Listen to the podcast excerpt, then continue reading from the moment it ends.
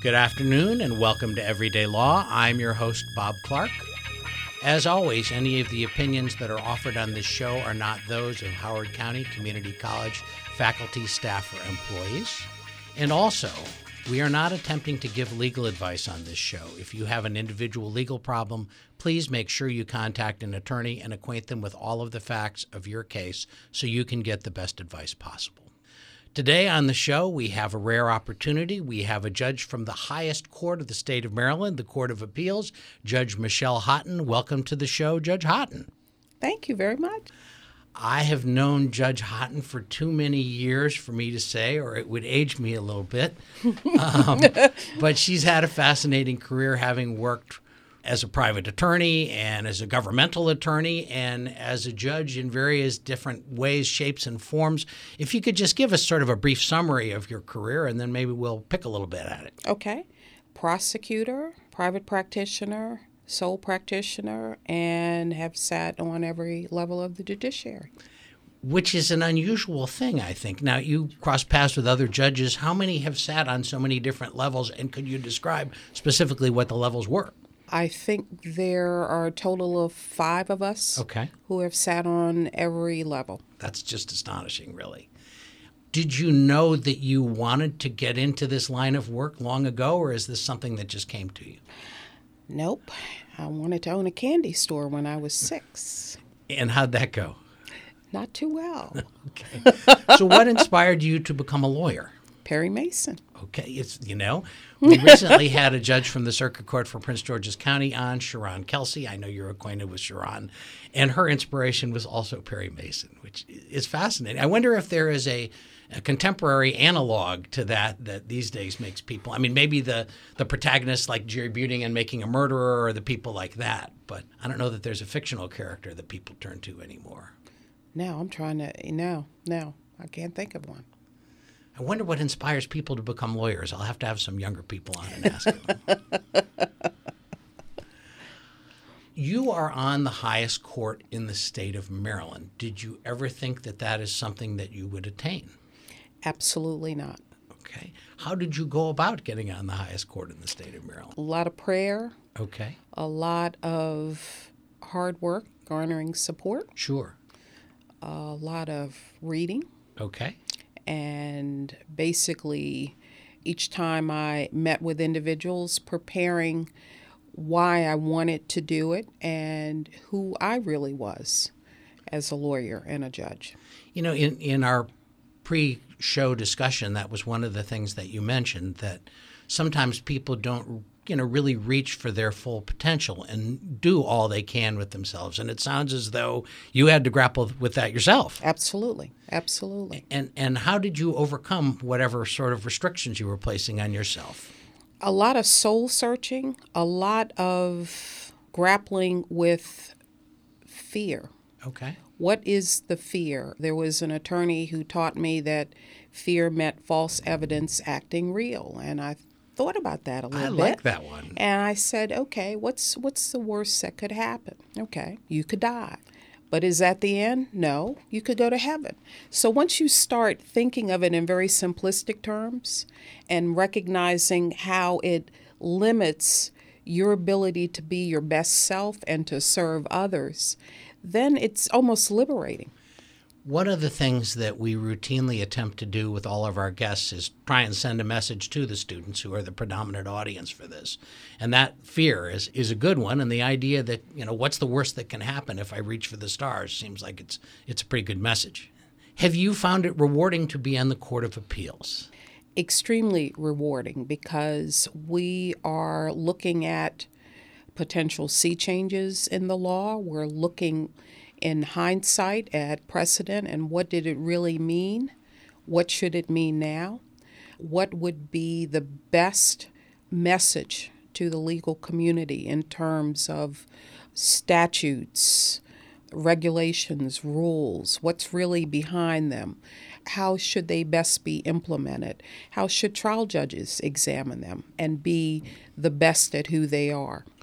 So I'd like to get a little bit into the process because I presume that there's a good deal of discussion with your colleagues about what direction they think things should go. So the process essentially, for the purposes of our audience, this is the equivalent of the Supreme Court of the state of Maryland. A lot Yes. of a lot of states have a Supreme Court. In Maryland, you have the Court of Special Appeals, and then above it is the Court of Appeals. Correct? Yes. And before a case ever reaches the Court of Appeals, except in rare instances, it's argued and decided by the Court of Special Appeals, and then a participant in that then has to ask the Court of Appeals for permission to Yes. even argue the case. Yes. And that's a petition for writ of certiorari, correct? Yes. Yes. And so how what's the process of considering certiorari if you can give us a sense of it? We individually review cert petitions every month. We examine one, two, sometimes three boxes of cert petitions individually. Oh my. We then prepare our suggestions or recommendations, and then at conference we discuss them, and it takes three to grant, Okay. and then presumably it's either set on a docket in the future or not. So is there a benchmark for deciding when cert should be granted other than the three people think so? If it's something that's in the public interest. What is very interesting is when the Court of Special Appeals has what I call a splintered decision or Okay. vote. Then we know that there is some confusion possibly regarding uh, where we should go, the direction we should go in terms of the law. Uh, if it's a novel or interesting issue that we have never considered before, if there's something that's happening nationally in the courts and we think, okay, maybe we should take a look at that. So, how often, and this may not be something you've thought about much before, but when you describe a splinter decision, I would presume that means that there's a dissent or concurrences that are at odds. Yes. And a dissent is when a judge is not in the majority but doesn't think things should have gone the way the majority did, correct? Correct, correct. Do you find that splintered decisions in the Court of Special Appeals tend to yield splintered decisions in the Court of Appeals? I haven't done any research Okay. in that regard, I've got so I'm not new really for you. sure. Yeah. Yeah. I'll have to look into that. So, what percentage of cases in the Court of Appeals end up with dissents in them, do you think? Don't know about that. Okay, either. I'm getting some new things out there. But I think, yeah, but I think the Daily Record, uh, there was an article maybe two or three years ago when Judge Getty yeah. First joined. And, you know, it, it, it's kind of surprising. It's like, oh, wow, Judge Getty and I apparently had dissented maybe six times, or, you know, I hadn't thought about it in that regard. When you dissent, do the other judges try and persuade you perhaps to their point of view? Or in other words, are you, are they aware of your position and do the judges talk about why perhaps they should persuade another judge to change their mind? Eh, they may be aware of it when we take the preliminary vote, but it's just that. That's a preliminary vote. I always like to examine what the majority opinion might be, and then that kind of solidifies whether or not I'm going to tender a dissent. Sometimes I'll get questions. It wouldn't be like, don't you want to go this way? You know, every once in a while it might be you're going to be all alone, and that's okay. We, it- we it came mu- into the world alone, you know. I- I'm sure there's great camaraderie. I just find it interesting the way the dissents sometimes come out. Sometimes it's surprising. I had a question recently for Judge Battaglia, formerly of the Court of mm-hmm, Appeals, who has mm-hmm. been a guest regularly here. And I asked her, and I think I also asked this of some Fourth Circuit judges that we were before last fall, how often oral argument sways the judges. And I wonder what your experience is with that. I find it to be very, very helpful because once we've reviewed the briefs and we've looked at the record extract and we've looked at maybe some past case law, some legislation, some history, you have a preliminary idea of what the state of the law is right now. But then I'm always intrigued by what is it that you're going to present during oral argument. And I think the best oral advocates are those that are focused on persuading us and they're looking at us in the eye and they're not using notes and they're not rehashing what I've already spent many hours reading. They're concentrating on one or two very important points. They recognize that they don't have 20 or 30 minutes to just talk ad nauseum. that we're going to come at them with some questions, and in order for them to focus on the questions, they can't be wedded to the notes. So those are the best advocates in, in my estimation. Do you discuss in advance with your colleagues questions you might hypothetically ask the advocates? No. Do you find that you're sitting there and you're about to say something and one of your colleagues suddenly asks the exact question you were thinking? Yes. See, that's a wonderful I Hated thing. Judge Battaglia for that. I'll tell her that. yeah.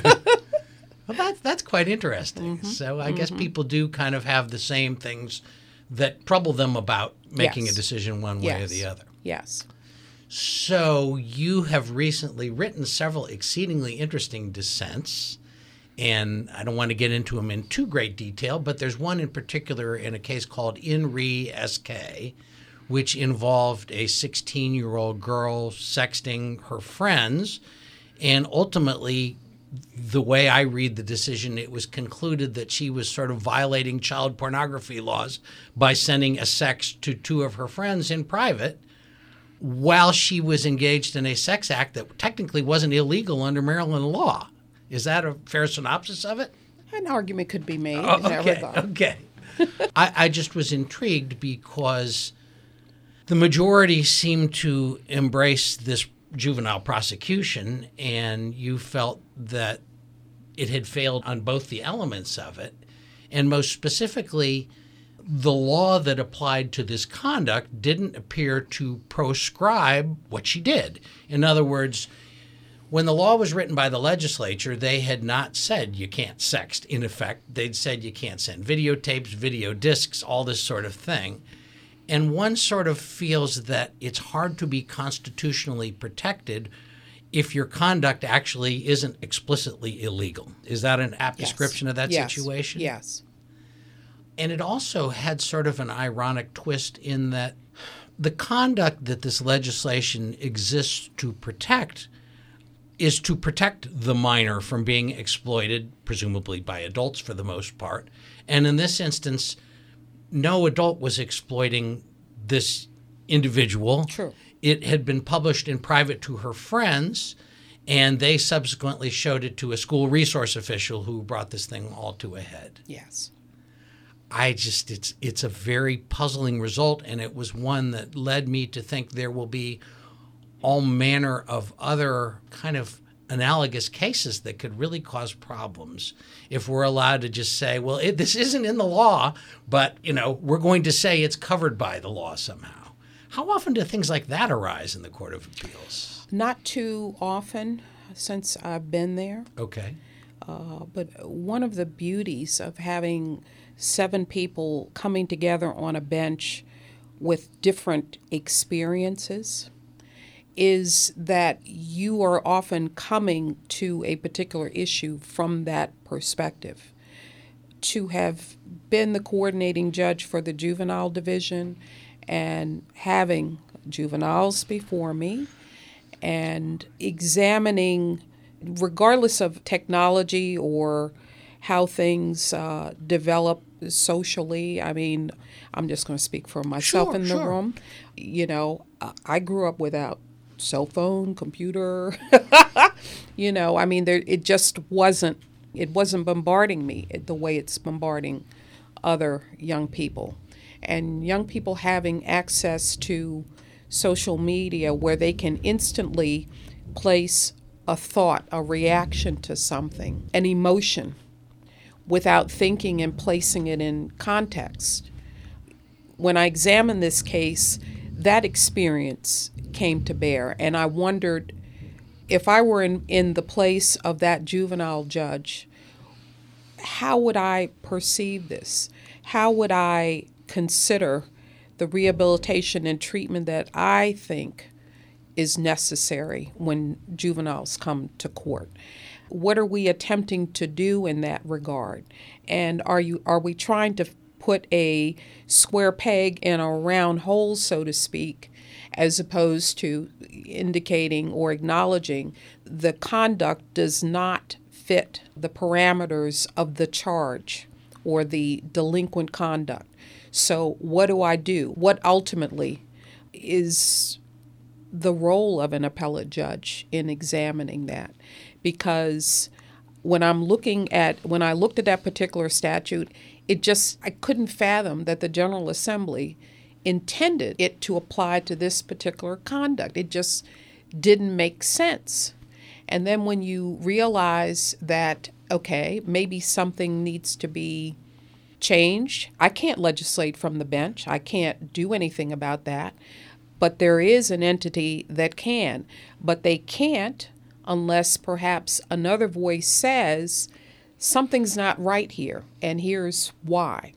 And then maybe someone can attach to that and say, you know what, that's right. That's not absolutely right. Let's let's change that. Let's adjust that. Well, it's, I mean, the legislature did undertake it, although did not pass any legislation.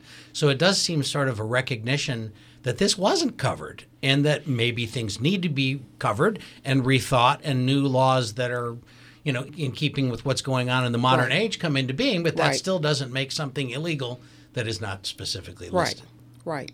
you, you used one interesting phrase that you sort of hear in political world, and that is legislating from the bench.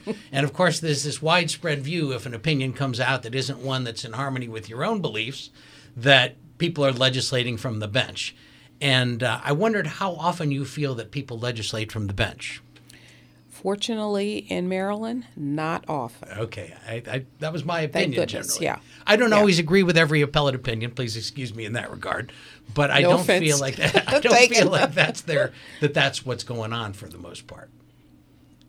Um, in that light, I, I another case that has crossed your path again in dissent is is a fairly famous case, and we're going to have one of the attorneys on from that case, and, and that's the Adnan Syed case.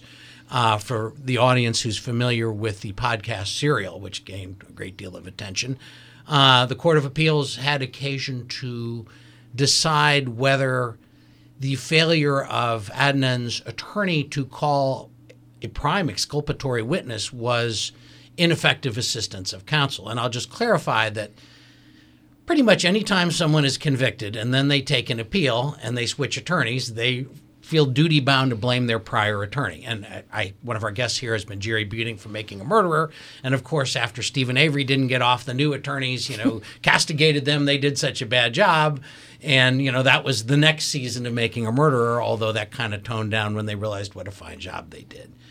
But I have to say, the Syed case, that result in the Court of Appeals was amazing to me. And in essence, what was your opinion about that? We were not asked to determine guilt or innocence or the sufficiency of the evidence in that regard. I think rationally you can examine the record and determine or conclude that defense counsel was deficient in terms of the representation.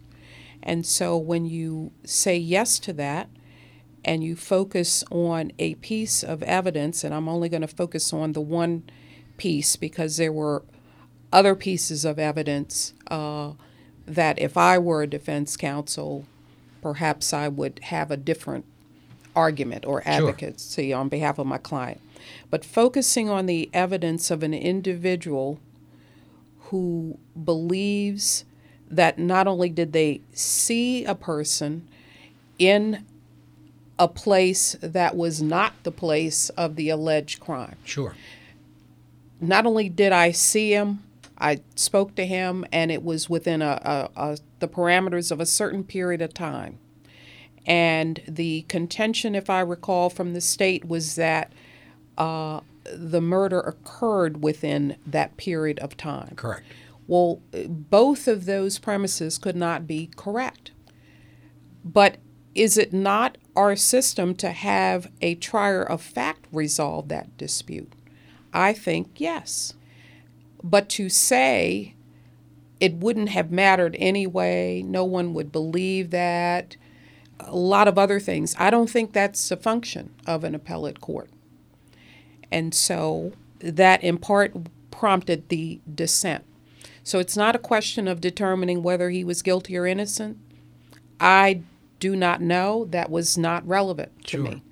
But whether or not that particular testimony could or could not have altered that outcome, the answer is probably yes or no.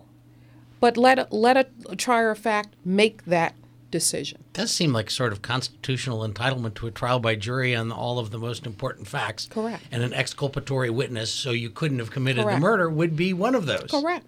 So Correct. I was astonished by the decision when I read it, and I was proud to have known you and have you be in the dissent. Um, one of the questions I often ask people is whether there was any particular figure that you have met or not met who has been inspirational to you other than Perry Mason. Real people? Real people. Real people. I mean, it can be, you know, the president. It can be, you know, a famous, you know, Thurgood Marshall is an inspirational figure to me personally. That kind of thing. Thurgood Marshall would would be one because history often focuses on Brown versus Board. They don't focus on what led to that, the strategy, because he had a strategy. Oh yeah. and the selection of the cases and issues was all a part of a strategy, a strategy that in part um, Ruth Bader Ginsburg adopted Another person I have vast admiration path, right? Okay, of of handling uh, cases. Um, Judge Sylvania Woods Ah, Judge Woods. Would what a nice man. would be another. Um, when I was in third grade in Washington, D.C., I first met him. He was an attorney. I'd never seen a black attorney before, and I thought, wow, if he can do that, I can do that. And then, you know, because I don't think they're coincidences, then you fast forward and then you appear before this person as a judge. And then he becomes a colleague. And so, just fascinating. Every attorney that appeared before him felt as if they were worth a million dollars. He was a wonderful man. He was a wonderful man. He would, you know, communicate to the client that you you shouldn't do that by yourself. You need an attorney. And then if you had an attorney, your attorney did the greatest job ever. I mean, it was just wonderful to watch how he interacted with human beings and extolled the virtues of being a lawyer. Bud Marshall, who gave me a job as a prosecutor. I, you know, I didn't, I didn't know anybody. I had no money. There was no influential family, and uh, Judge Alex Williams was a professor of mine at Howard Sure. rumored to want to run against Bud. I thought I'll never get this job. And then I get an opportunity. And there were a couple of times that I felt I'm I'm I'm not the best. And then you would go in and you would talk to him and he would set you straight. There was never any yelling or anger in front of anybody. if he had something to say, it was behind the door, and then it's like, okay, I'm done, and you just go, you know, be the best person you can be. Um, Judge Missouri, who initially, you know, I, I, I, talk about fear, like, oh my God. I have to be in front of Judge Missouri who expects you to be perfect, expects you to be on time, expects you to have spoken to every single witness, including all police witnesses. You know, but then to to come to a moment in your life when you say, okay, am I going to hang on to this fear or am I going to tackle it? Am I going to sit down and have a conversation with him? There's obviously something that he sees in me that I don't see in myself. And then when you do the soul searching and you say, you know what? Okay, I'm going to change this. And then he, you become a colleague. And then you end up advising him and telling him how to handle things. I, you know, just That's a lot of confidence. that's a lot, you know, it just wonderful. Um, so do you feel that you have Tom you- Farrington, I mean, you all love knew. Tom. Oh Love my Tom goodness, Farrington. yeah. I mean, that's where I think I met you. Oh. You were working with Tom, and Oh. Tom and I had some cases together and had a good mutual respect. Your Honor, if I may add, I brought my daughter to court one day. You were on the circuit court around 2007, 2008, 2009. She was a journalism major at Maryland and called me and said, Dad, I have an assignment. I have to go to court and see a hearing. And I was so delighted to tell her, well, on Thursday, I'll be appearing before Judge Hotten in a hearing. so she came to court. She watched the hearing, which was over an hour long. Before the hearing, she watched you deal with criminal sentencing violations of probation. At the end of the hearing, which my side prevailed in and I was very excited about, she came up to me as bubbly and as excited as possible and said, Dad, Dad, I know what I want to do. And I thought I had impressed her so much. and she said, and I said, Really? And I was just waiting for her to tell me she wants to be a lawyer. And she says, I want to do what she does. and I said, What who? Who is she? I want to be the judge Wow. and you impressed her beyond belief. She did, Did she not change her. school? She did not change her major. She Ah. finished her journalism degree, Okay. but she talked about it for several months after watching you do a docket. Oh, thank you for telling me that. So when you talk about people that you looked up to, my daughter didn't say, "I want to be like you, Dad." She said, "I want to be like Judge Hotten." You, you made a very good impression on oh, her. oh, thank you. Thank you. Apropos that, that Sharon Kelsey has this phrase about how you never know who's watching you. And it applies to her career and people along the way who took notice of what an extraordinarily capable and wonderful person she was. But it sounds as though that affected your daughter, Alan, and probably you're you're discussing the people who inspired you and helped you. I have a feeling a lot of them took notice of some things in you that maybe you didn't fully believe in, but have come to accept and empower you. I'm seeing a nodding head, meaning amen to Yes, that. and affirmative. Yes.